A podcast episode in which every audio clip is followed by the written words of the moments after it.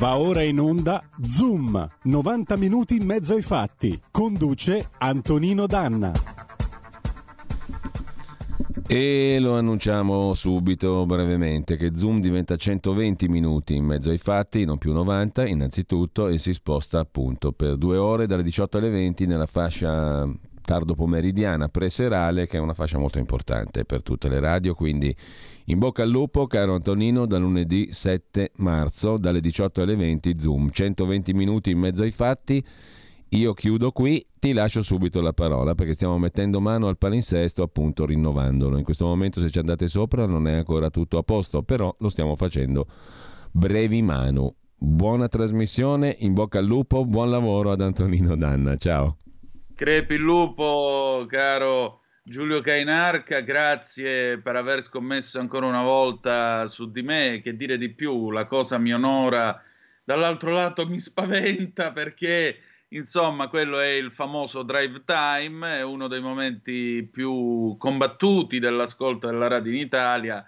Sapete che ci sono fior di mostri sacri e dal 7 di marzo ce la giocheremo anche noi con Zoom che diventeranno 120 minuti in mezzo ai fatti, ci saranno delle novità, nuove rubriche, allargheremo il nostro campo al mondo come già stiamo facendo in questi giorni così convulsi. Amiche e amici miei, ma non dell'avventura, buongiorno. Siete sulle magiche, magiche, magiche onde di Radio Libertà. Questo è Zoom, 90 minuti in mezzo ai fatti.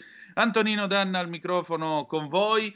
E cominciamo questa puntata salutando il nostro regista Federico il Meneghino Volante, che è in plancia comando e da lunedì sarà anche lui colpevole dei misfatti e delle malefatte che faremo dalle 18 alle 20. Ringrazio ancora una volta il nostro Giulio Cainarca. Cercherò di essere all'altezza della sfida che mi viene eh, consegnata, la accetto, per cui challenge accepted, vedremo come andrà. Confido in tutti voi e speriamo di avere anche tanti nuovi amici che ci ascolteranno dall'auto, dal treno, da casa, sul canale 252 della TV, eh, con la Radio DAB, col nostro canale YouTube, il sito radiolibertà.net o anche il, eh, la pagina Facebook. E che diamine, mica, mica quelli della pagina Facebook sono i figli della serva, ci mancherebbe pure. Allora, cominciamo subito la nostra trasmissione. Due appelli, date il sangue, in ospedale serve sempre, salverete vite umane, chi salva una vita umana salva il mondo intero. Secondo appello. Andate su radiolibertà.net, cliccate su Sostienici e poi abbonati, troverete le varie modalità. Dieci anni senza Lucio Dalla, il primo pezzo che gli dedichiamo, che dedichiamo a tutti i bambini del mondo, a cominciare da mia figlia Sara, Futura 1980 e andiamo.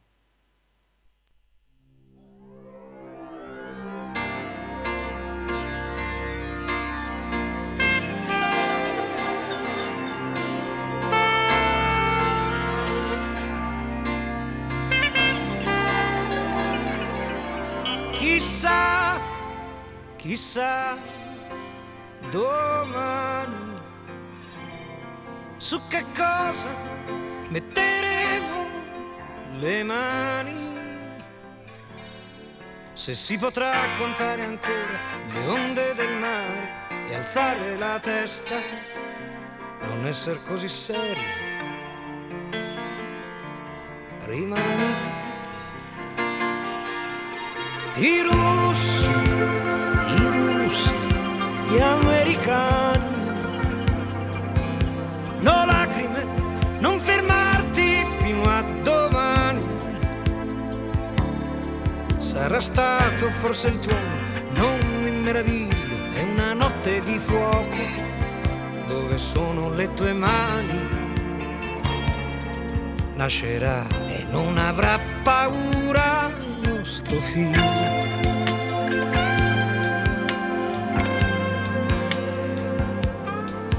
Chissà come sarà lui domani, su quali strade camminerà, cosa avrà nelle sue mani, le sue mani.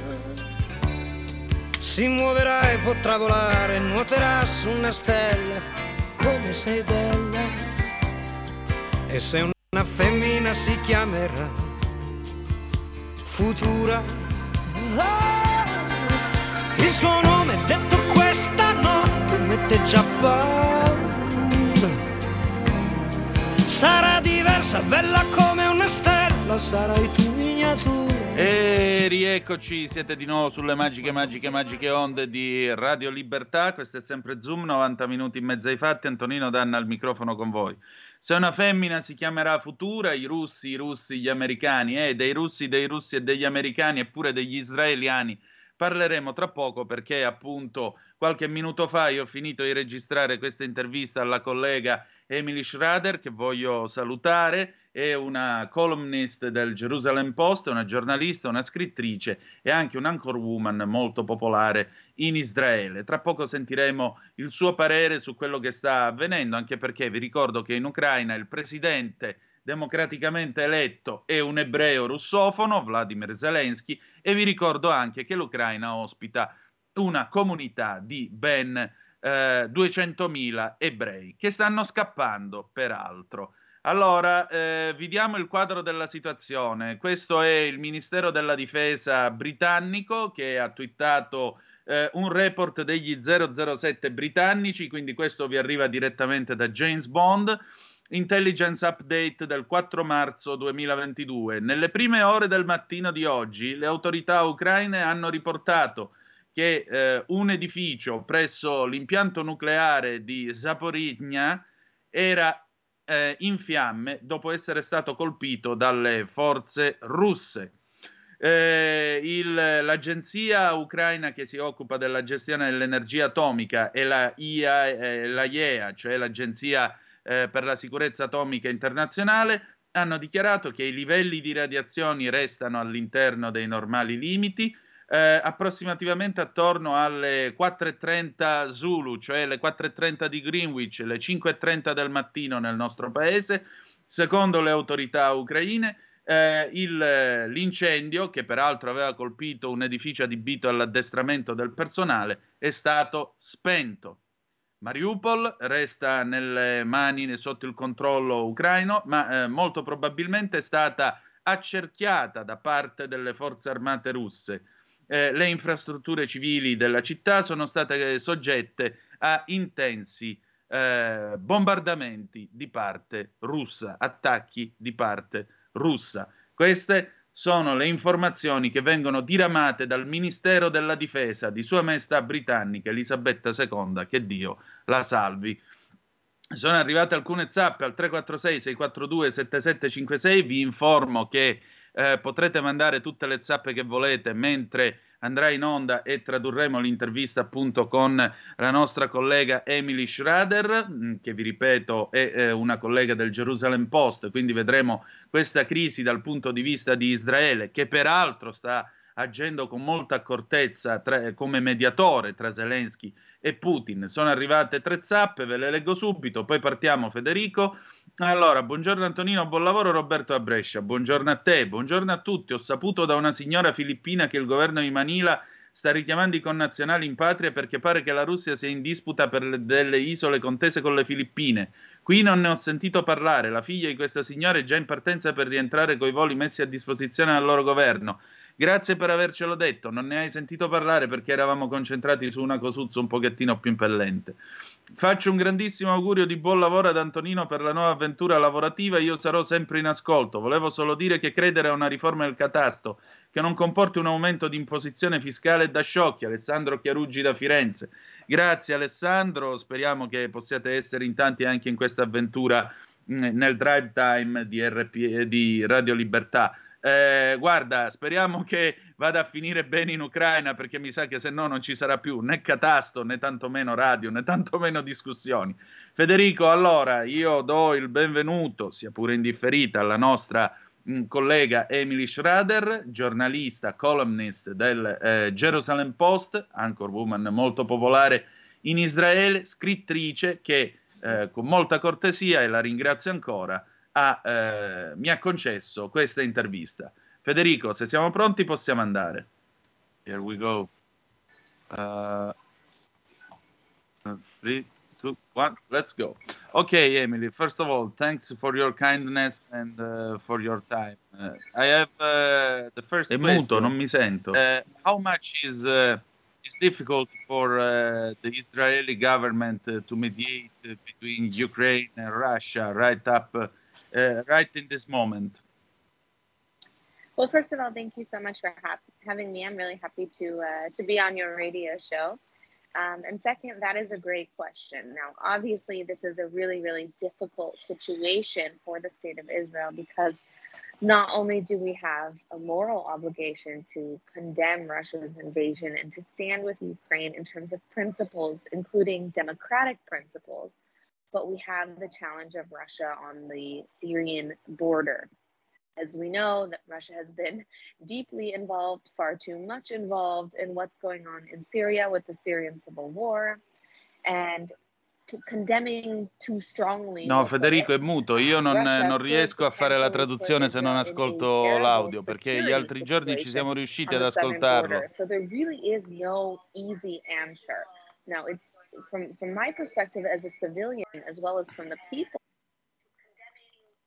Eh, Antonino, adesso vedo di risolvere è perché lo, lo, l'abbia lanciato dallo stesso canale, quindi adesso cerco di recuperare eh, grazie, il... perché se no io qua con la radio, la radio non sempre prende il segnale DAB, poi francamente mi sembra, mi sembra di fare un po' la figura dell'imbecille che deve ascoltare se stesso alla radio in ritardo e poi eh, mescoliamo i canali, non, non, è il caso.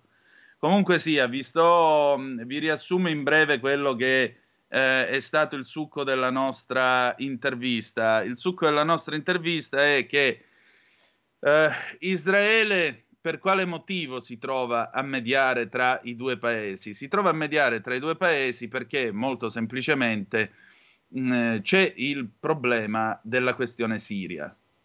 Allora, intanto vabbè, c'è la grande comunità ebraica in quel eh, di Kiev e più, in, e più, in, generale dell'Ucraina, ma c'è anche un altro fatto. L'altro fatto è che in Siria, eh, in Siria eh, naturalmente Israele deve intervenire per colpire per esempio le basi iraniane, le basi dei terroristi e così via. Per farlo si coordina molto spesso con la Russia, Russia che peraltro ha una base navale, lo sapete, in quel della Siria, e quindi c'è sempre bisogno e la necessità di mantenere rapporti di buon vicinato per poter avere la eh, possibilità chiaramente di continuare a operare da quelle parti. Se questo non accade, il rischio è che Israele si possa trovare tre nemici sul campo anziché due, quindi non solo i siriani e gli iraniani, ma anche i russi. Da un lato quindi si cerca di eh, mediare per tenere a bada la Russia, dall'altro lato si cerca di appoggiare naturalmente l'Ucraina nella lotta che eh, sta subendo. E eh, adesso forse dovremmo essere pronti con eh, l'audio. Sì, vai tranquillo Federico, vai tranquillo. Siamo un po' in ritardo, ma questo è il bello della diretta, amiche e amici miei, ma non dell'avventura. D'altronde noi, eh, come vedete, in questi giorni vi abbiamo portato direttamente sul posto e abbiamo cercato di allargare la nostra visione. Non vi abbiamo dato la solita compagnia di giro che parla dei fatti propri da un punto di vista italiano e vi racconta quello che gli italiani si aspettano. Vi stiamo raccontando le cose da una prospettiva, diciamo così, di tipo mondiale, se permettete, oltre che da parte di chi è lì sul campo. Ripartiamo, vai. Here we go. Uh, three, two, one, let's go. Okay, Emily, first of all, thanks for your kindness and uh, for your time. Uh, I have uh, the first question. Uh, how much is uh, it's difficult for uh, the Israeli government uh, to mediate uh, between Ukraine and Russia right up, uh, uh, right in this moment. Well, first of all, thank you so much for ha- having me. I'm really happy to uh, to be on your radio show. Um, and second, that is a great question. Now, obviously, this is a really, really difficult situation for the state of Israel because not only do we have a moral obligation to condemn Russia's invasion and to stand with Ukraine in terms of principles, including democratic principles, but we have the challenge of Russia on the Syrian border. As we know, that Russia has been deeply involved, far too much involved in what's going on in Syria with the Syrian civil war, and condemning too strongly, we'll put it, um, Russia could potentially put Israel in a terrible security situation on the southern border. So there really is no easy answer. Now, it's from from my perspective as a civilian, as well as from the people of Israel, we're completely with Ukraine, 110 percent. Um, but from the perspective of the government, it, there are decisions that need to be weighed that also concern concern the safety and security of the citizens of the state of Israel. So there really isn't an easy answer. I know that the Israeli government did condemn Russia in the United Nations. Um, but also their response, you know, some people, including many Israelis, have been unhappy with how strongly or the lack of strong condemnation from the Israeli government itself. Stop. Ecco, allora, la prima domanda che chiaramente io ho posto alla nostra eh, Emily Schrader è stata, prima di tutto, quanto eh, quanto sia, come sia la posizione di Israele in questa situazione, quanto sia difficile eh, e quanto sia difficile mediare appunto tra l'Ucraina e la Russia. Intanto lei ringrazia, saluta tutti voi eh, che naturalmente state ascoltando questa trasmissione. Dopodiché dice: Beh, questa è una bella domanda. È difficile prendere una posizione perché da un lato c'è l'obbligazione morale eh, nei confronti, c'è l'obbligo morale nei confronti del, dell'Ucraina, nei confronti del paese aggredito, chiaramente.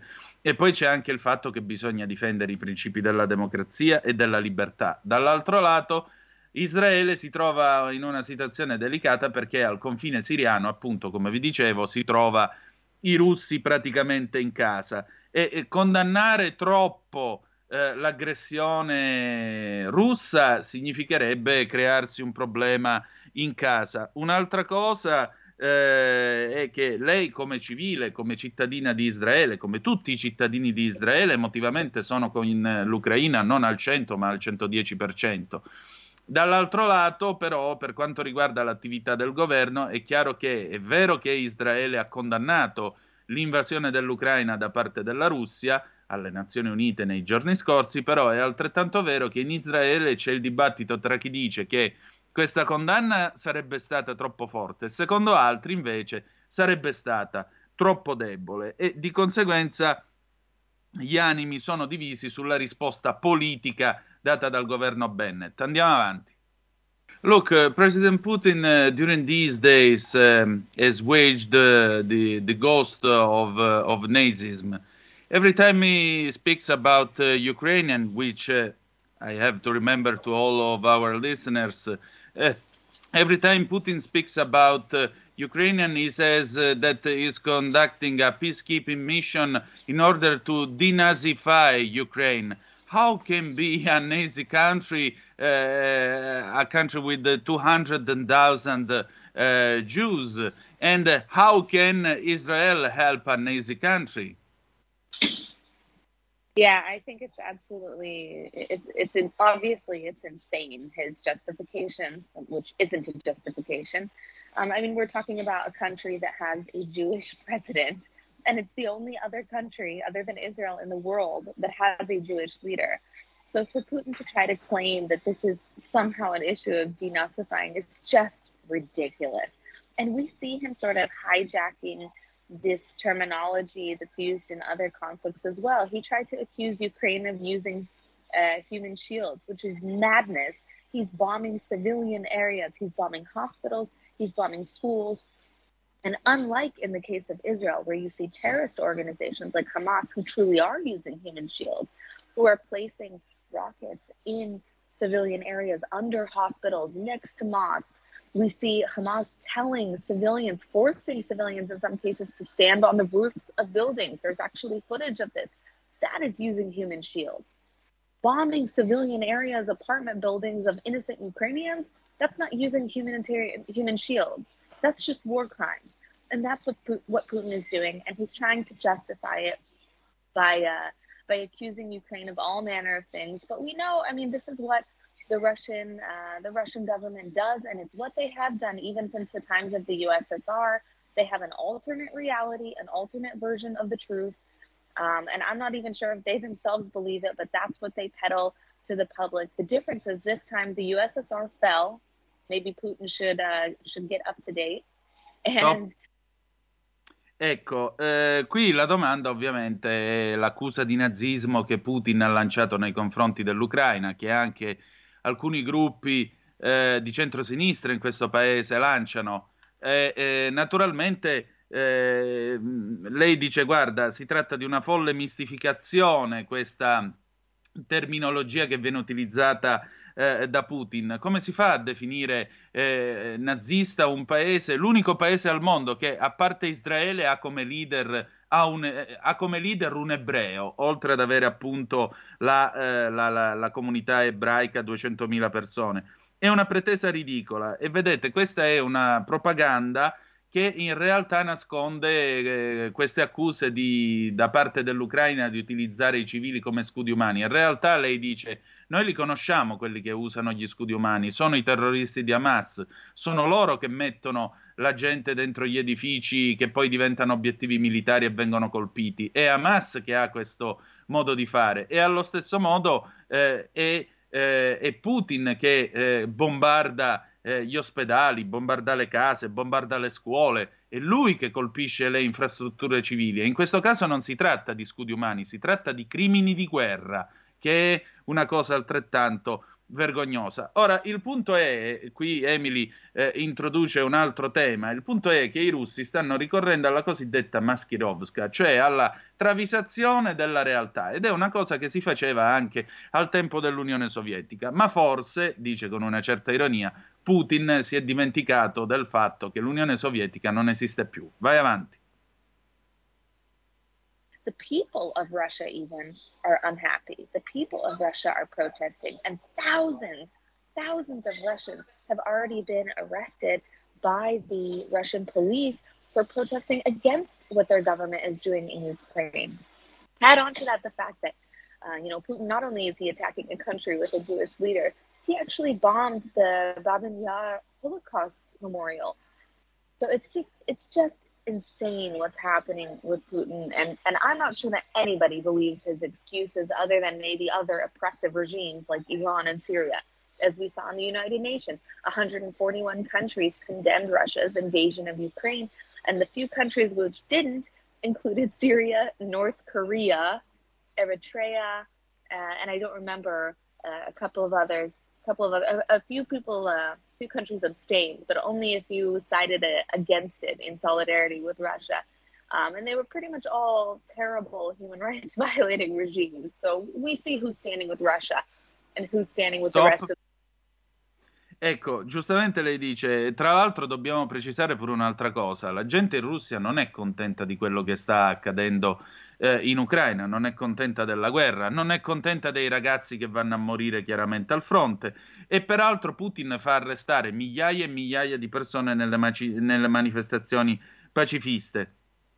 E ha eh, naturalmente continuato a bombardare e tra i bombardamenti, già che ci siamo, visto che parliamo di accuse di nazismo, ha bombardato anche il memoriale dell'olocausto di Babi Yar, eh, un'ultima cosa prima di andare in pausa. 141 paesi all'ONU hanno condannato l'aggressione del, della Russia nei confronti dell'Ucraina. Soltanto alcuni si sono schierati contro, tra questi la Siria, la Corea del Nord, l'Eritrea, cioè nazioni che comunque non sono governate certo da governi democratici, sono delle dittature e di conseguenza potete ben intuire, dice la nostra eh, Emily Schrader, potete ben intuire chi è che sta dalla parte della libertà e chi invece no. Andiamo in pausa, torniamo tra poco.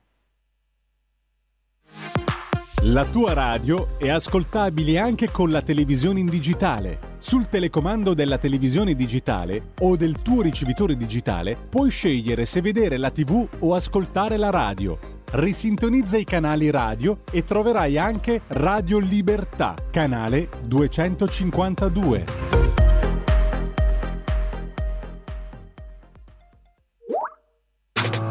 Stai ascoltando Radio Libertà. La tua voce libera, senza filtri né censura. La tua radio.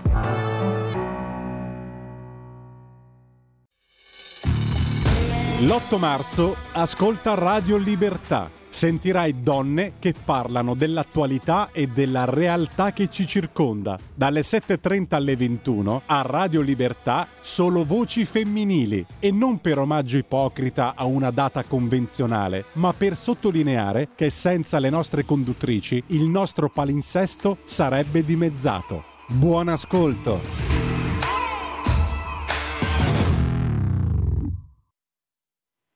E rieccoci, siete di nuovo sulle magiche, magiche, magiche onde di Radio Libertà. Antonino Danna al microfono con voi. Continuiamo la traduzione dell'intervista alla collega appunto Emily Schrader, che è una columnist del Jerusalem Post. Vi ricordo che è anche una conduttrice molto apprezzata, molto popolare in Israele e una scrittrice. Adesso io ponro, pongo a Emily una domandina a proposito del famoso battaglione Azov, eh, il battaglione che viene puntualmente accusato di simpatie naziste e così via. Tra parentesi, se questo è un battaglione nazista, vorrei sapere per quale motivo l'Unione Europea vuole accogliere una nazione così in Europa e per quale motivo la Nato gli abbia dato nel corso degli anni, a partire dal 2019, degli istruttori. Quindi questo eh, lo lascio alle vostre considerazioni. Eh, andiamo avanti con l'intervista, Federico, per favore. The democratic world that is fighting for human rights and fighting for the self-determination and the independence of the Ukrainian people. Sure, uh, but uh, you know, every time uh, the, the, the everyone who supports Putin, also in Italy, people who support Putin say, well, there is the Azov battalion, they are all Nazis, so we don't have to help a Nazi country. That's a really, really strange, uh, really strange position, in my opinion. Uh, I, I, agree. It's definitely a strange position. I mean, listen, there's no, there's no doubt that there is anti-Semitism in Ukraine. We've seen incidents in recent years, but there's anti-Semitism in every country, and I don't think that a country that was overrun by a Nazi or fascist mentality is going to elect democratically a Jewish leader. That that doesn't happen. I'm sorry. so well, I agree with you. I agree with you. Yeah. Uh, of course, there there is anti-Semitism, and, and then there is corruption. There, it's an imperfect country. We're talking about a country that only became independent 40 years ago after the fall of the USSR. So, yes, is it as democratic with as much rule of law and order as some more advanced democracies? No, but it is certainly a democracy. And they certainly have, you know, a right to independence and self-determination. And Putin has no right, on the contrary, uh, to invade them. Yes, Ukraine. Ecco, stop. Ecco qua, ecco, qui è un punto nodale. Qui è un punto nodale perché ogni volta puntualmente abbiamo i soliti noti che ci ripetono la storia del Donbass, ci ripetono la storia eh, del nazismo in Ucraina. Lei giustamente dice non c'è dubbio che anche in Ucraina ci sia dell'antisemitismo, attenzione, ma l'antisemitismo è diffuso in tutte le nazioni del mondo. Però mi devono spiegare come si fa a definire eh, nazista un paese che viene aggredito con l'obiettivo di rovesciare un governo che è stato democraticamente eletto dal popolo e che ha per giunta democraticamente eletto un presidente ebreo. Questo lo, lo vorremmo capire tutti. È vero, dice lei, certamente l'Ucraina deve eh, crescere, come, è un paese indipendente da poco, è un paese che relativamente indipendente da poco, sono 30 anni più o meno che è, è separata da Mosca. Eh, è vero che deve crescere ancora come democrazia, la rule of law, cioè il principio di legalità, il fatto che i cittadini non sono eh, al di sopra delle leggi, è vero che ci sono ancora delle riforme da fare, deve diventare una democrazia matura, tutto quello che volete, però intanto resta il fatto che l'Ucraina resta una democrazia, democraticamente si sceglie i suoi leader, deve avere diritto all'autodeterminazione e chiaramente non deve essere invasa. Con buona pace invece di quello che dice eh, Putin, che ieri, vi ricordo, ha dichiarato che i russi e gli ucraini sono lo stesso popolo. Quindi se sono lo stesso popolo si deve peppare si deve pappare pure tutta l'Ucraina, evidentemente, evidentemente. Andiamo avanti, Federico. Uh, perhaps it's not a perfect country, but uh, let's uh, let's parody Winston Churchill's words uh, about the Americans. These are the best Ukrainians we have right now. That's true. Yeah, very true. Uh, look, uh, yesterday I took a look at your uh, Twitter account and I saw a video shot uh, perhaps at the Ben Gurion airport or uh, Tel Aviv airport. I don't know. Uh, there was a group of Jewish people waiting and and um, chanting and shouting uh, of joy uh, for the Ukrainian refugees coming from uh, Kiev. Uh, they had just landed. Uh, right now, what's the sentiment of uh, Israeli people about what's going on in, in, in Ukraine? Stop. Ecco, qui diciamo una cosa, io ho voluto fare una battuta parodiando Winston Churchill quando gli facevano presenti i difetti degli americani e diceva, dice sì, ma tanto sono comunque i migliori americani che abbiamo. E allora le ho detto, beh, potremmo dire che l'Ucraina non è un paese perfetto, però potremmo parafrasare Churchill e dire che questi sono i migliori ucraini che abbiamo. Lei si è messa a ridere e dice sì, sono d'accordo. Adesso ecco che passiamo, diciamo, al lato interno di Israele, a come la gente vive questa situazione, perché ieri appunto, come le stavo dicendo, sono andato a guardare il suo profilo Twitter e um, Emily aveva postato un video di ebrei che aspettavano con la bandiera di Israele, credo all'aeroporto Ben Gurion o a quella a Tel Aviv, non lo so, eh, aspettavano i profughi dall'Ucraina con la bandiera di Israele e cantavano, ballavano, facevano quei balli eh, tipo girotondo che fanno gli ebrei, che sono anche molto coinvolgenti da guardare. E morale della favola, come la gente vive questa situazione, come la sta percependo. Vai. So, as I said before, um, in contrast to the government, which is a little bit hesitant because of the problem with Russia on the border, the Israeli people are 100% in solidarity with the Ukrainian people. We've seen massive, massive protests in the streets of Tel Aviv with thousands of people um, taking a stand against what Putin is doing in Ukraine.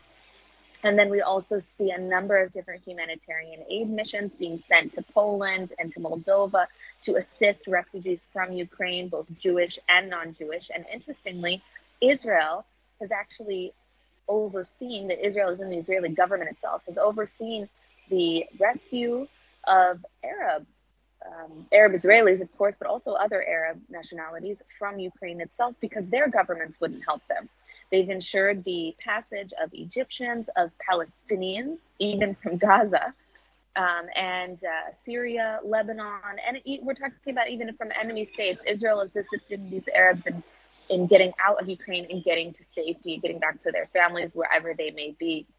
Stop. So there's a huge humanitarian Ecco, qui Emily dice una cosa molto interessante. Allora, rispetto al comportamento che naturalmente è un po' pencolante del eh, governo israeliano, la gente invece a Tel Aviv eh, o comunque in Israele fa le manifestazioni di protesta contro la guerra, eh, si pone a favore dell'Ucraina e in particolare Israele non soltanto si sta occupando di dare una mano a tutte le ONG, a tutte le realtà umanitarie che aiutano in Moldavia o in Polonia, non necessariamente ebree o legate comunque al suo paese, ma addirittura dà una mano a chiunque, non importa di quale nazionalità esso, egli, egli o ella sia, eh, per poter uscire dall'Ucraina, arrivare in Israele e poi tornare nella propria nazione di origine. E quindi Israele ha dato tranquillamente passaggio a egiziani, libanesi, siriani, anche gente palestinesi della striscia di Gaza e così via. Questo perché L'importante in questo momento è dare una soluzione, un aiuto umanitario. Vai.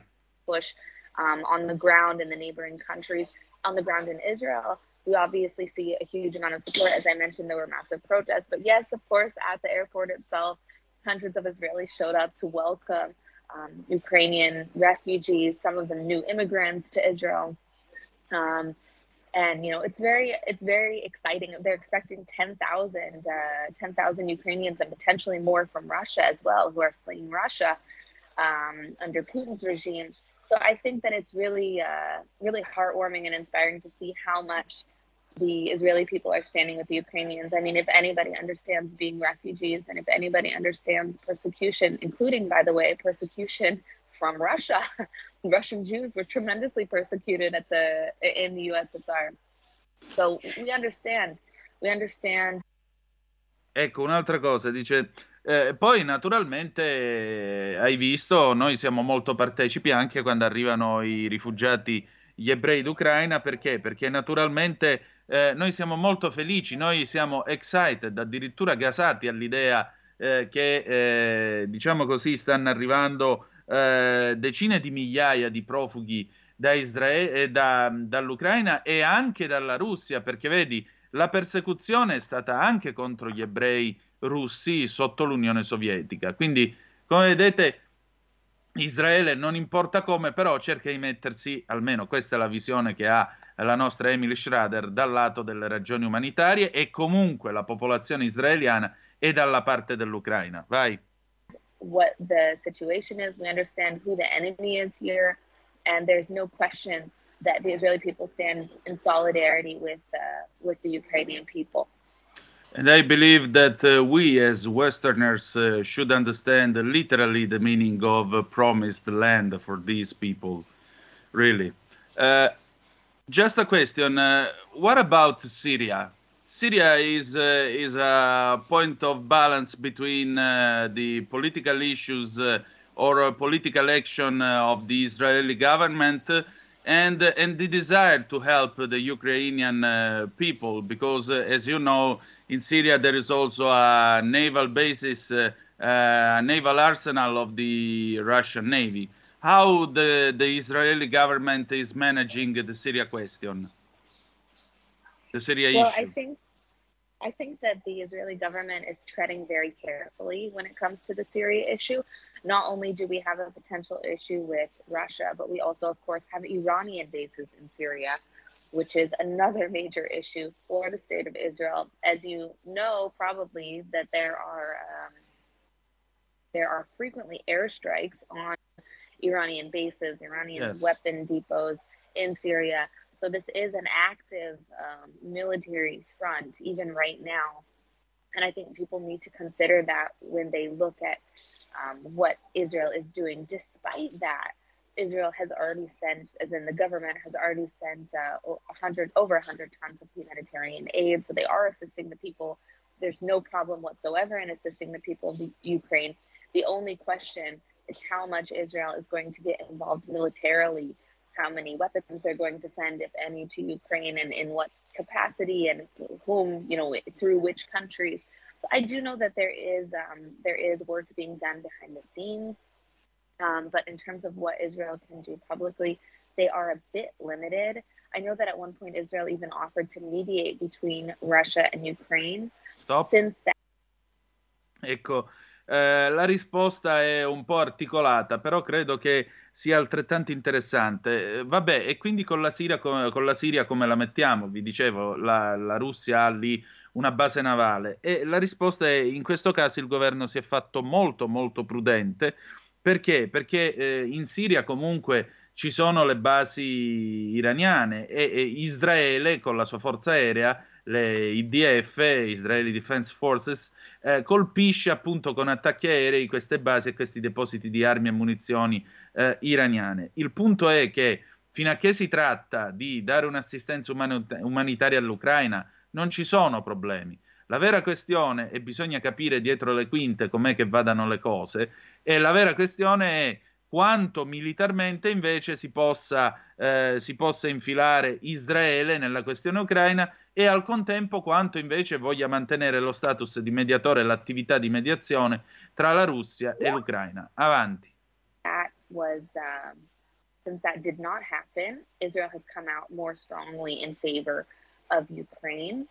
Um, but again, the government does have to toe a certain line because they don't want to deal with two um, two enemies on the on the Syrian border, or I guess three. You would have Syria, you have Iran, and then you would also have Russia. So sure. for Israel's own security and, and frankly their obligation to their own citizens, they, they do have to be careful. It's just a very difficult uh, a difficult situation in terms Stop. of the government. Ecco appunto, quindi più Israele si mostra forte, più Israele si infila a livello militare nella questione ucraina, più a quel punto naturalmente c'è il rischio che in Siria venga fuori un altro nemico e quel nemico potrebbe essere la Russia. Per cui vedete che Israele per il momento balla sulle uova. Avanti. yeah, it's uh, really. I think that. I go ahead. Go ahead. I think, I think that Western governments have a, a larger role to play, both in the Europe, in Europe and the United States and Canada, of course. Um, that these countries with the ability to really pressure Russia and NATO as well um, in defending Ukraine because it's not just about Ukraine. It's actually about not just Western values, but democracy. That's what Putin is fighting against. He's not going to be satisfied if he takes over Ukraine. He's not going to be satisfied with half of Ukraine. Even if he is for a year, he won't be after that. And we saw that because that's what he did in Belarus. That's what he did with Chechnya. That's what he did with Georgia. And it's what he will do with other countries. So Ukraine may be today, but it will be NATO countries or EU countries tomorrow. And that's why we have to take a stand at whatever cost against Putin, because what we see is the same trend in history um, that we saw that we saw with Hitler. This is what dictators do, and we need to recognize it and we need to stop him. Stop, ecco appunto. Dice, inoltre io penso una cosa, l'Occidente ha la possibilità sia di fare una forte pressione nei confronti della Russia che di difendere l'Ucraina, perché il punto eh, non è il fatto di essere o meno dalla parte dell'Ucraina, il punto è di essere o meno dalla parte della libertà e della democrazia, perché? Perché altrimenti, se no, finisce che daremo libertà a Putin prima di papparsi l'Ucraina, di fare quello che ha fatto in Bielorussia, fare quello che ha fatto in Cecenia, fare quello che ha fatto in Georgia e domani se la prenderà con qualche altra piccola o grande nazione occidentale. Questo è quello che un dittatore fa. Questo è come agisce una dittatura e per questo dobbiamo fermarlo a tutti i costi, non importa eh, quale sia il prezzo da pagare, ma come nazioni occidentali, per i nostri valori di libertà e di democrazia, abbiamo il dovere di fermarlo. Avanti, siamo all'ultima domanda adesso. Sure, I agree with you. Uh, last question. And what about uh, Israeli relationship with uh, the United States and the Joe Biden administration? So, the, obviously, the Israeli relationship with the United States is and has always been a very strong relationship. On the issue of Ukraine, it has been a little bit tense. We've seen a little bit of tension because the United States actually wanted Israel to um, condemn Ukraine from the out. Sorry, uh, condemn Russia from the outset um, and they did not, or they did not come out as strongly as uh, as the United States wanted. Now, that being said, I personally don't think that the United States or the Biden administration specifically has any ground to stand on, given how weak they've been on issues of terrorism on Iran. They're talking about accepting an Iran deal that's absolutely outrageous, that involves lifting sanctions on the world's largest sponsor of terrorism in just a few days from now. So I don't think that they have any credibility when it comes to this issue. That being said, I do know that they uh, they weren't happy, at least initially, um, with Israel's response on the issue of condemning Russia in the United Nations. Since then, they have Israel, as I mentioned, has reversed course, and they did end up condemning. In the United States, I saw actually thanked publicly Israel for standing with the United States and Western allies against Russia on that issue. So I'm sure that they will continue this uh, this close collaboration um, and that as time goes on, um, and that there is more world support for Ukraine against Russia, that Israel will be in a better position to be more vocal about this issue in terms of the government itself, not just the people. Stop. Sure.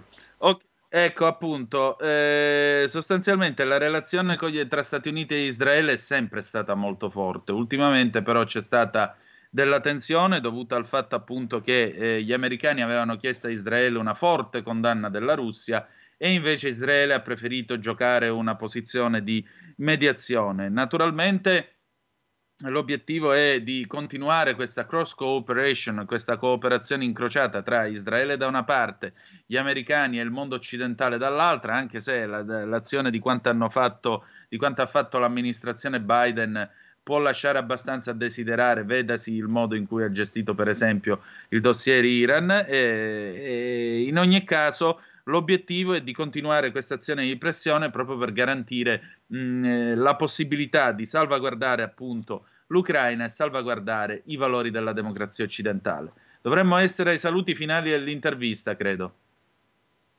And for your time. We'll air this interview in 10 uh, minutes. So Great. thanks a lot.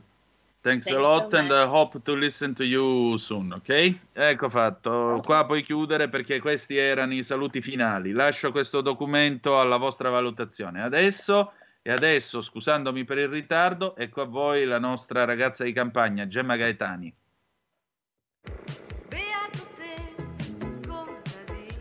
La ragazza di campagna con Gemma Gaetani. E eccoci qua direttamente alle pagine di salute e benessere della verità. Gemma Gaetani, ciao Gemma, buongiorno. Ciao, ciao, buongiorno Antonino, buongiorno, ben trovato a te e a tutti i radio e teleascoltatori. Ti chiedo scusa per il ritardo, però è, come vedi è un periodo un pochettino complicato, diciamo così. Ti chiedo scusa ancora sì, sì, sì. per averti fatto fare anticamera perché non, non, è giusto, ecco, non è corretto. Ti chiedo scusa ancora. Non ti allora, preoccupare, non ti preoccupare.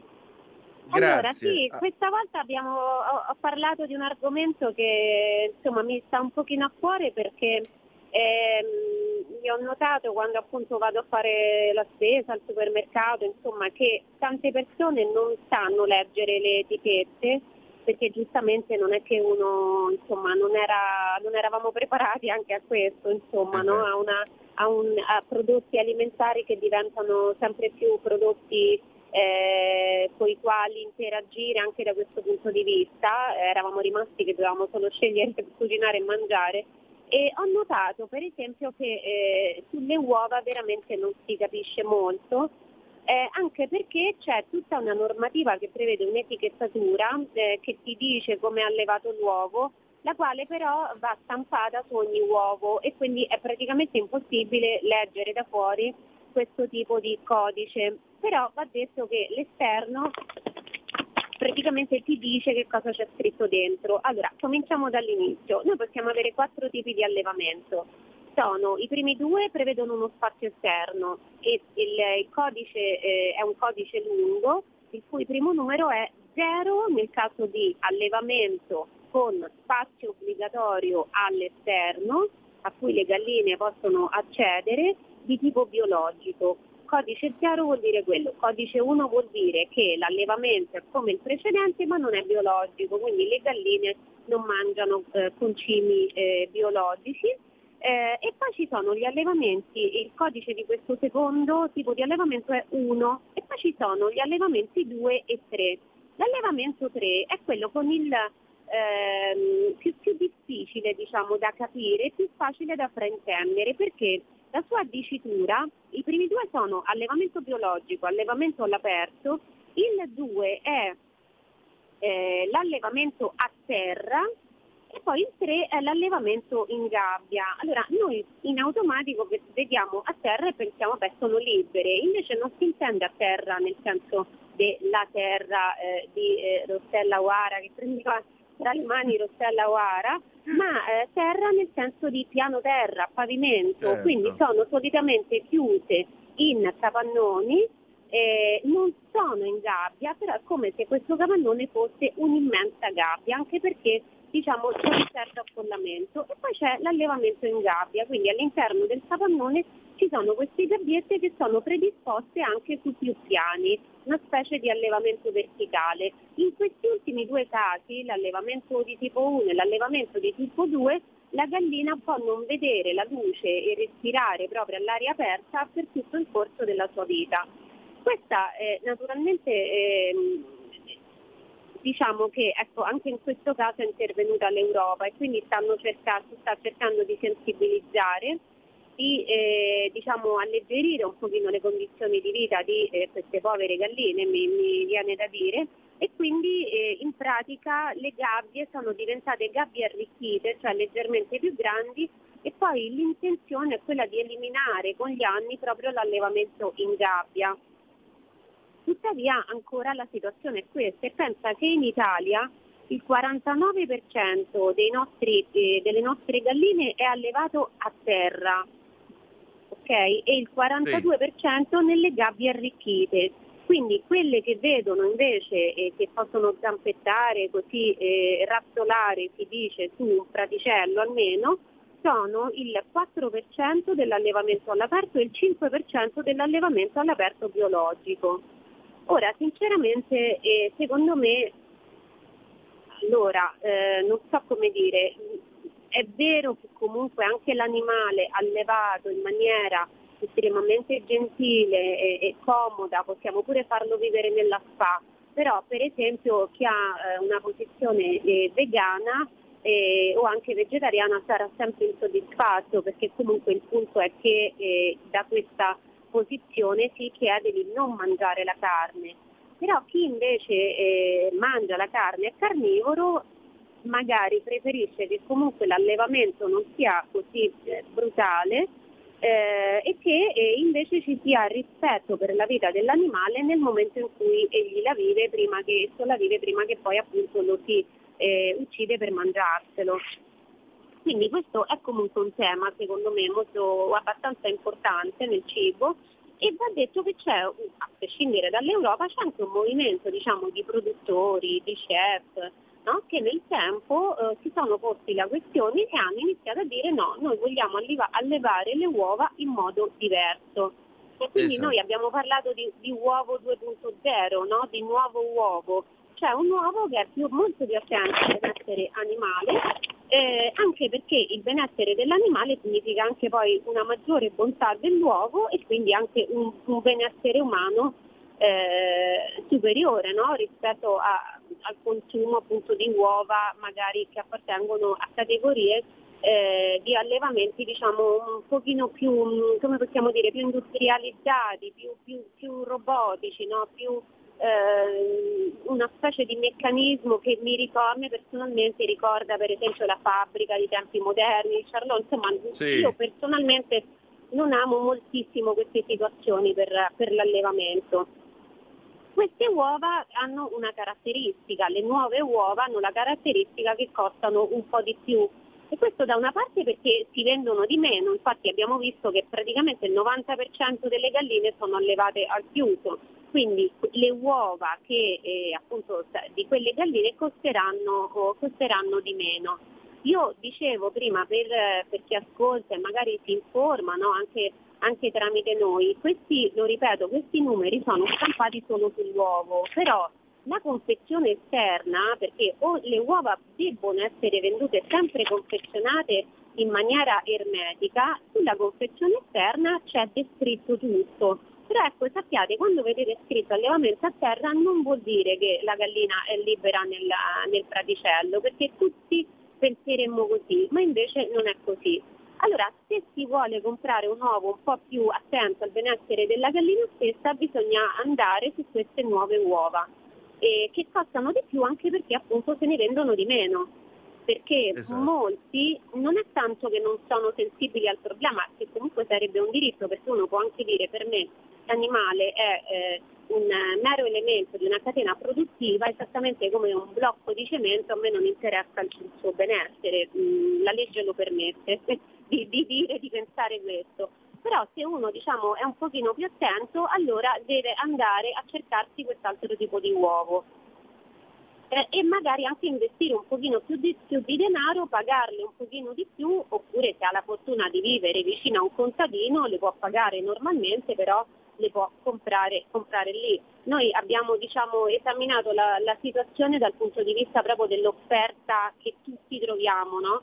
tramite internet certo. soprattutto, perché eh, oppure le catene appunto i supermercati biologici, ma anche quelli da grande distribuzione organizzata ci sono le uova, le uova biologiche e come ho detto c'è anche l'allevamento a terra di uovo convenzionale, quindi anche lì se uno non gli piace, non gli interessa il biologico, può trovare comunque nella, eh, nell'allevamento convenzionale un uovo che è un pochino più attento al, al benessere animale. E queste uova, queste uova appunto che ho chiamato uovo 2.0 sono effettivamente hanno diciamo, degli elementi eh, nutrizionali leggermente diversi, leggermente più virtuosi rispetto all'uovo normale. Eh, per esempio eh, hanno eh, più grassi polinsaturi e più omega 3 soprattutto rispetto all'uovo di allevamento a terra o in gabbia.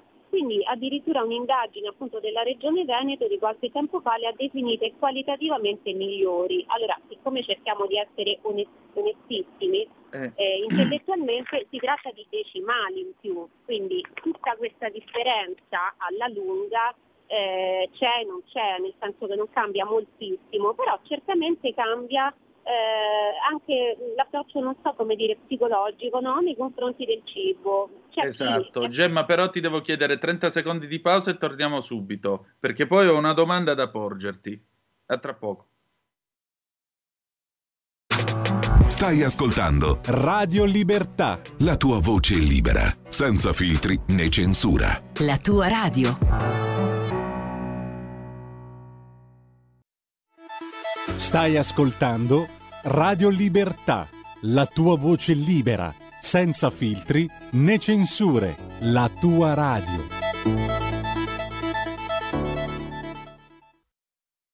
E rieccoci sempre sulle magiche, magiche, magiche onde di Radio Libertà. Antonino Danna e Gemma Gaetani al microfono. Gemma, appunto, tu parlavi della qualità di queste uova, diciamo così, eh, 2.0 e, e sei stata anche a intervistare eh, Ra- Massimo Rapelli che ha avviato il- il- questo allevamento con le, con le uova, solo che lui eh, rifiuta il concetto di chilometro zero e parla invece di qualità. Quindi quest'uovo 2.0 come cambia dalle parti della Valtellina secondo Rapelli, Rapella? Allora sì, lui è sinceramente il... A me, io l'ho neanche parlato a una gemma in cucina, nel senso che lui mi è sembrato quello eh, dall'impostazione più radicale che figura, sinceramente io ho apprezzato molto. Cioè lui è partito da una necessità, eh, cioè doversi inventare un mestiere perché aveva appunto una comunità che ospitava minori sono stati tagliati a un certo punto dopo la crisi del 2008 i finanziamenti pubblici, quindi dall'oggi al domani non aveva più la possibilità di tenere questa comunità. Quindi si è dovuto inventare un lavoro, aveva il mutuo da pagare e siccome lui vive proprio a Mordegno e aveva delle quattro galline per le sue uova personali e aveva anche una selva eh, che usava appunto per, per i ragazzi, perché ci ha detto questa cosa, lui e la moglie sono educatori e lui dice che la natura è uno spazio educativo di per sé ed è vero. Eh, allora um, ha osservato, aveva osservato che queste sue galline se ne andavano sempre via dal giardino dove stavano eh, e andavano nella selva. Allora si è messo a cercare in internet e praticamente ha, ha scoperto che l'antenato diciamo, della, della, della gallina del gallo nasce in realtà come uccello come uccellone, no? come il fagiano, cioè come Certo. è un uccello selvatico, eh, originario appunto dell'India. E allora ha pensato che succederebbe se mettessi più galline, cioè se creassi un allevamento però mettendole nella selva, visto che queste quattro ci vanno volentieri, forse sentono un po' come dire il richiamo della foresta, il richiamo del DNA, chi lo sa, perché le galline ovaiole sono appunto una specie che noi nel tempo, no, come le pecore che fanno tanta lana, non è che la pecora nasce così con questo quintale di lana addosso, sono le specie co- così come noi modifichiamo no, con con l'agricoltura le specie vegetali, modifichiamo anche con l'allevamento le specie animali. Quindi la gallina in natura, ci spiegava lui, non deposita, e 2000 anni fa non depositava le uova tutti i giorni, ma due volte all'anno nel periodo appunto della, cioè dopo l'accoppiamento. Adesso queste noi le chiamiamo proprio galline ovaiole, però le loro antenate appunto vivevano tranquillamente nei boschi, nelle selve e, e- e- e quindi lui ha eh, scommesso tutto, ha vinto la scommessa e eh, il suo approccio è radicale perché lui ha 2000 galline, la mattina le fa uscire, le vanno in selva, stanno in selva, sono controllate, ogni persona controlla circa 500 galline perché lui non vuole neanche diciamo, mettere in piedi una guerra con la natura, quindi non uccide o avvelena lupi eh, che sono lì, eh, ma eh, ha costruito delle recinzioni e comunque le galline sono controllate a vista nel caso in cui ci siano eh, pericoli no? da- dai suoi dipendenti. Quindi ci ha anche spiegato che in pratica un approccio del genere fa lavorare più persone, perché dentro l'allevamento di tipo diciamo, industriale le galline sono chiuse lì e basta, non c'è bisogno Esatto. che uno vada tutti i giorni, Cioè, ci possono essere grandi allevamenti con proporzionalmente meno persone che ci lavorano. Lui ha 2000 galline e sono in 4, quindi ogni, ogni 500 galline hanno una persona a disposizione. Le galline naturalmente eh, depositano poi le uova dentro mh, diciamo, dei piccoli, eh, ha, messo, ha messo dei cesti, ha messo delle, eh, sono, sono immagini molto belle, io ho mandato l'altro sabato le immagini con anche, si sentiva appunto il, il verso della gallina, di queste galline chiocciare, le immagini appunto de- della selva che ci ha mandato lui, loro effettivamente è vero, si vede che fanno il loro agio nella selva in primavera, in estate, in autunno e pure in inverno, addirittura abbiamo visto delle immagini delle galline eh, sotto la neve. Certo. camminavano belle, belle tranquille, svolazzavano e poi lui applica, sì no è stato veramente molto bello, e lui applica questo approccio anche alla consegna, cioè lui rifiuta in pratica più o meno in toto il sistema industriale. E naturalmente questo è un pensiero mio, questo approccio è possibile perché esiste un sistema industriale, no? Eh, se non certo. esistesse il sistema industriale saremmo, avremmo, noi avremmo tante eh, uova di selva, così si chiamano queste, queste uova, eh, in realtà sono un'alternativa perché esiste il sistema industriale. Eh, e quindi proprio per questo magari c'è la possibilità che ce ne siano poche e, e che costino un, un pochino di più, se fosse il contrario insomma la situazione sarebbe diversa, però queste sono valutazioni di tipo economico che alla fine non, non, sono interessanti, però mi è piaciuto che lui appunto rifiuta il concetto diciamo stereotipato di chilometro zero, perché lui dice certo. io a chilometro zero posso avere anche una cosa che non è buona. La qualità non è eh, automaticamente connessa al chilometraggio, no? Di eh, esatto. eh, produzione. E quindi lui dice le mie uova io so che sono buone perché le allevo nel modo più naturale possibile, è un compromesso anche il suo, però è un compromesso sinceramente eh, ammirevole.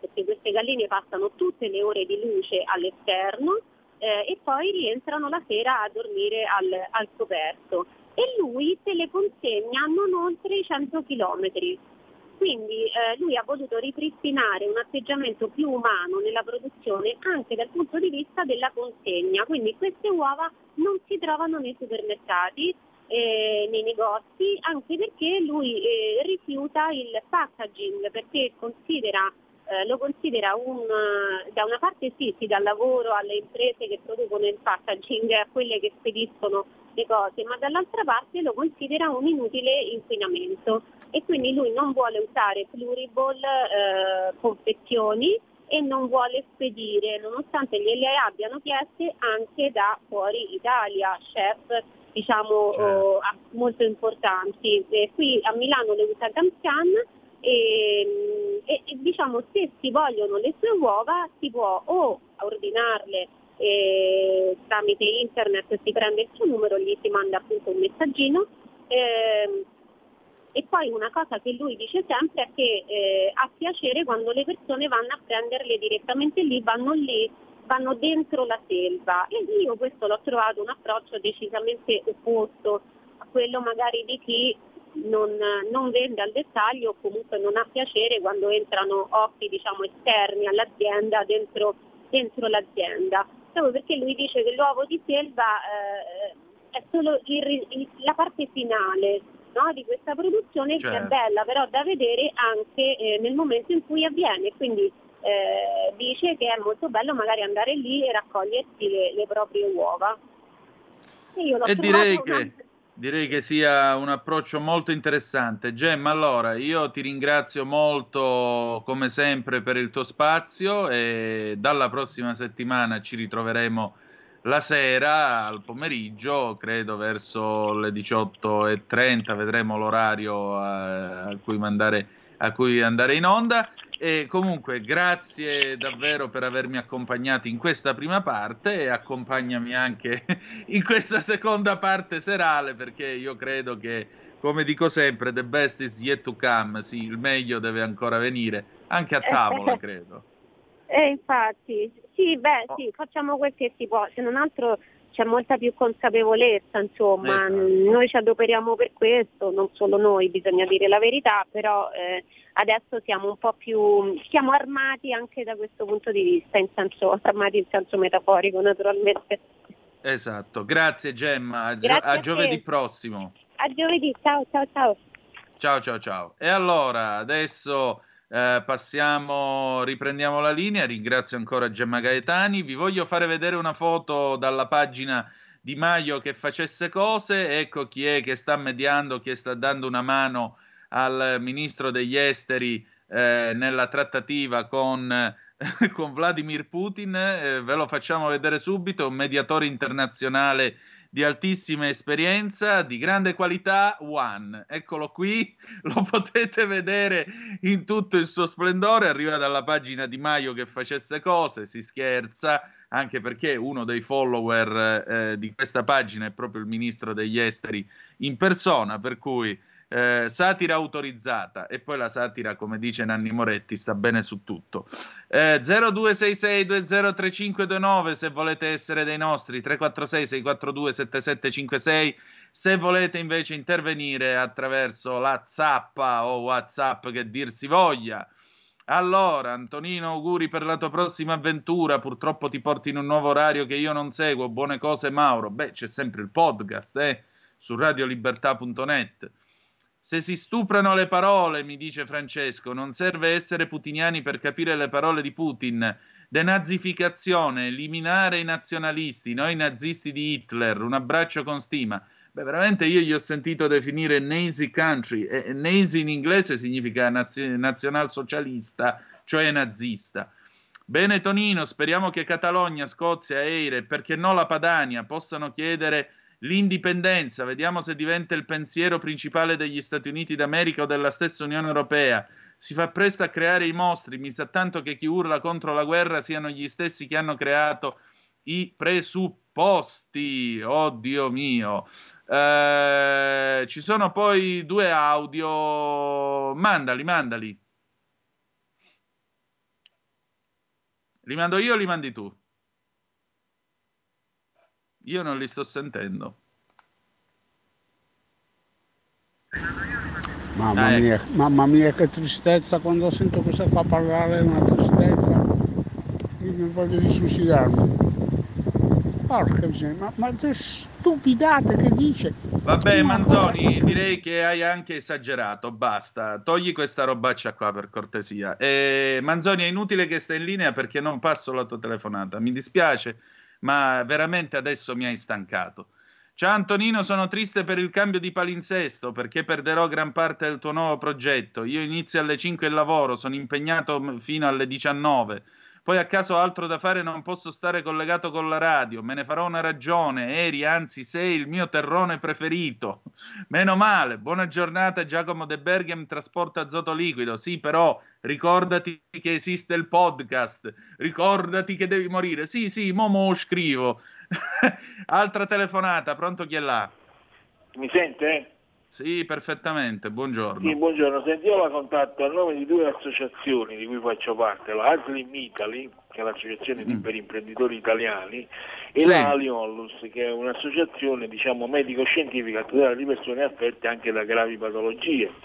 Mm. Vorrei un attimo presentare queste due associazioni. La prima si occupa di lottare contro gli abusi di potere, contro la mala giustizia, in Italia purtroppo ce n'è tanta, mm. contro gli abusi di potere in particolare delle agenzie di riscossione a danno dei contribuenti. Il fisco purtroppo è una nota molto dolente. Sì, mi scusi, mi perdoni, noi stiamo parlando della crisi ucraina. Lei ha qualcosa da dire su questo tema?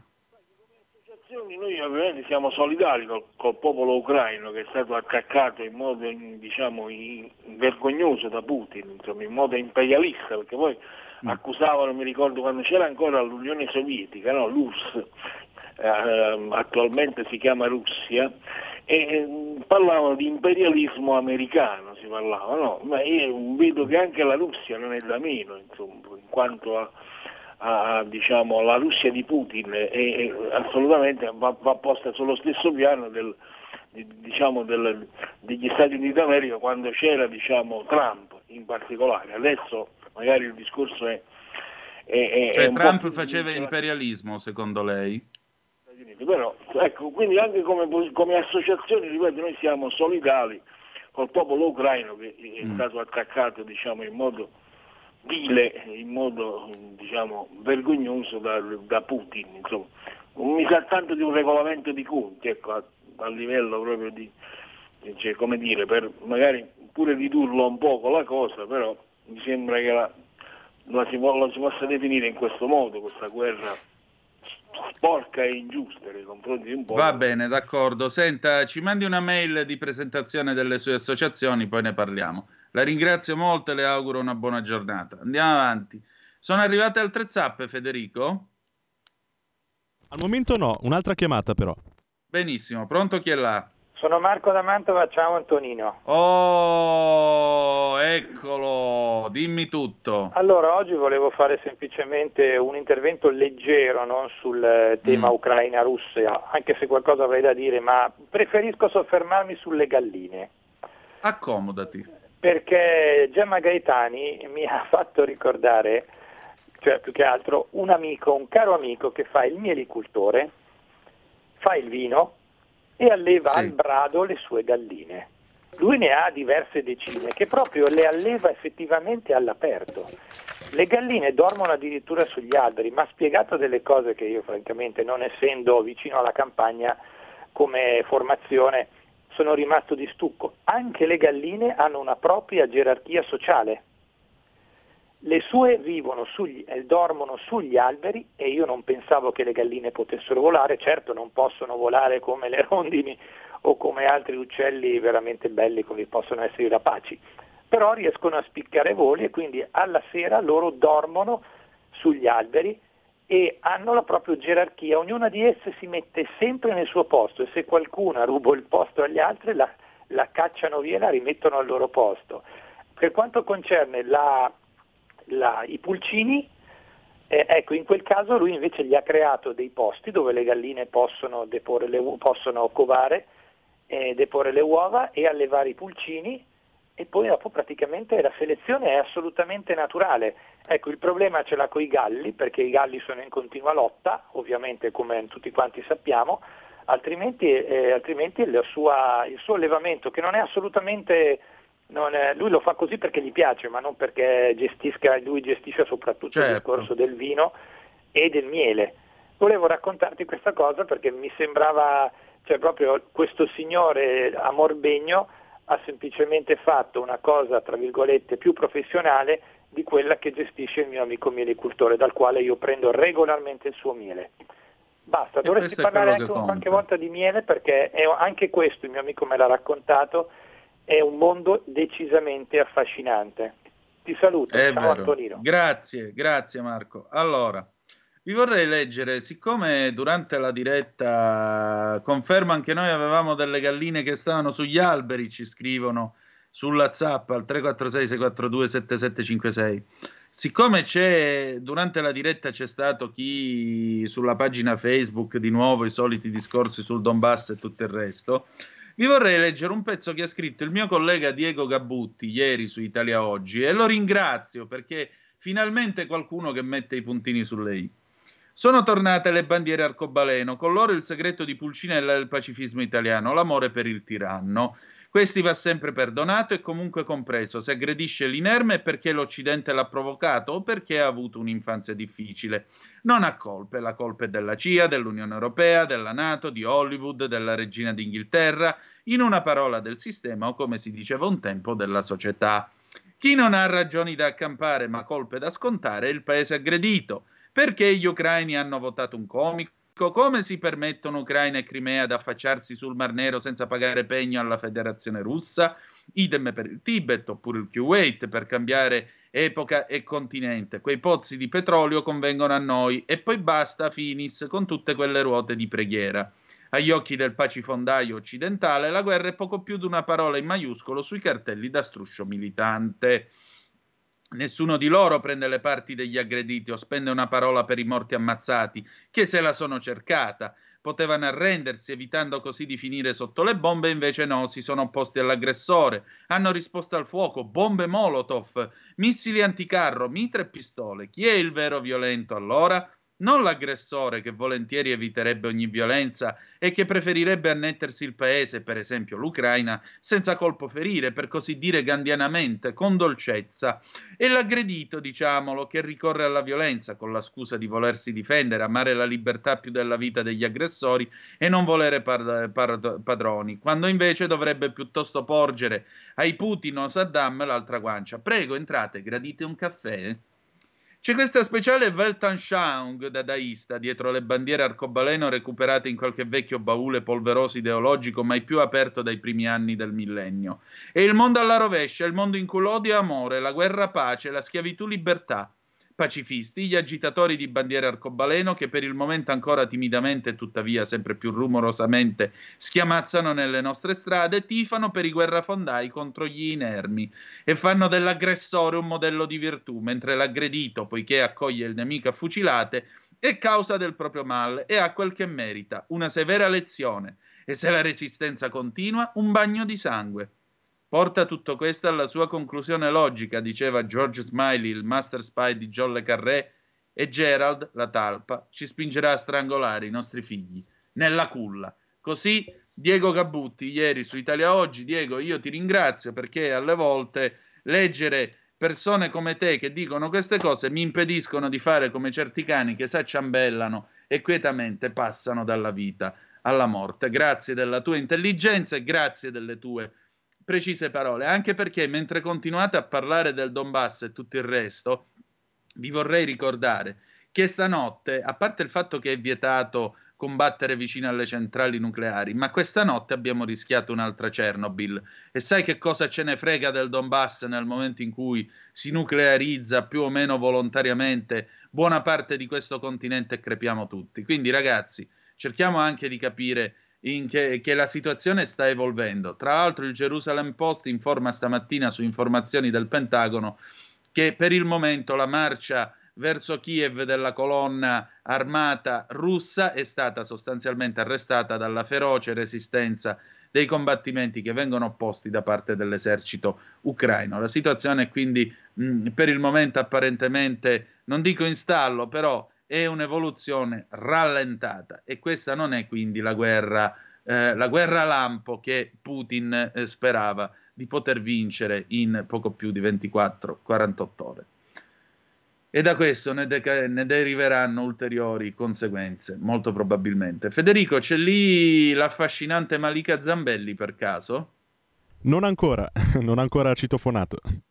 Peccato, peccato, avremmo chiuso in bellezza. Allora, noi siamo alla fine di questa trasmissione, io voglio ringraziare tutti voi, voglio ringraziare tutti voi che ci avete seguito, incoraggiato eh, in questo anno e mezzo di messa in onda. Abbiamo cominciato il 7 settembre 2020, paradossalmente un altro 7, stavolta di marzo, cominciamo questo cammino nel serale. Zoom si allargherà, ci saranno, vi dicevo, delle nuove rubriche, allarze- allargheremo il nostro sguardo sul mondo, anche perché avremo più tempo.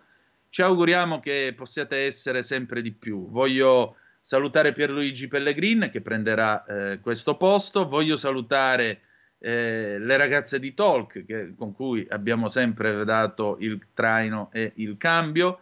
Voglio salutare eh, Francesco Borgonovo, Giulio Cainarca, tutti quelli che mi precedevano nell'orario del palinsesto. Adesso sono io che precedo loro perché Zoom in un certo senso anticiperà anche la rassegna stampa che poi ascolterete l'indomani mattina alle 7.30 eh, dalle parole di Giulio Cainarca. Che dire di più? Eh... Sapete, questo programma è un po' come fare il triplo salto mortale senza la rete dal lunedì al venerdì, ma è un'esperienza proprio per questo totalmente affascinante totalmente affascinante. Sono grato a chi ha voluto scommettere su di me e sono grato soprattutto a tutti voi che mi dedicate il vostro tempo, perché io esisto perché ci sono le vostre due orecchie che mi ascoltano e speriamo che questo paio di orecchie possa aumentare, possiate essere sempre di più. Allora, grazie, ci ritroviamo lunedì alle ore 18 sulle magiche, magiche, magiche onde di Radio Libertà eh, sì, salutiamo anche chi ci ascolta dall'Ucraina e posta qui un eh, messaggio su Facebook. Salutiamo anche chi ci ascolta dalla Russia, perché vedete, questo clima di caccia al russo a livello culturale io lo trovo francamente desolante, perché non è colpa dei russi, non è colpa dei russi, come non lo è degli ucraini, Concludiamo la nostra trasmissione, sono dieci anni che ci manca l'intelligenza di Lucio Dalla. E allora, visto che è 4 marzo, chiudiamo con 4 marzo del 1943, anno 1971, perché per la gente del porto io sono Gesù bambino, sì, questa era la versione censurata, ma per i ladri e le puttane Lucio Dalla continua a essere ancora, e tra quelle puttane probabilmente ci siamo anche noi, Continua a essere ancora Gesù bambino. Grazie Lucio per tutto quello che ci hai dato. Grazie a voi per il vostro tempo e per la vostra attenzione. Domani alle nove e mezza il garage dell'Alfista, se volete essere con noi. Altrimenti si comincia lunedì 7 marzo alle ore 18 su queste magiche, magiche, magiche onde. E ricordate che malgrado tutto, the best, il meglio, is yet to come, deve ancora venire. Vi ha parlato Antonino Danna. Buongiorno. Avete ascoltato Zoom, 90 minuti in mezzo ai fatti.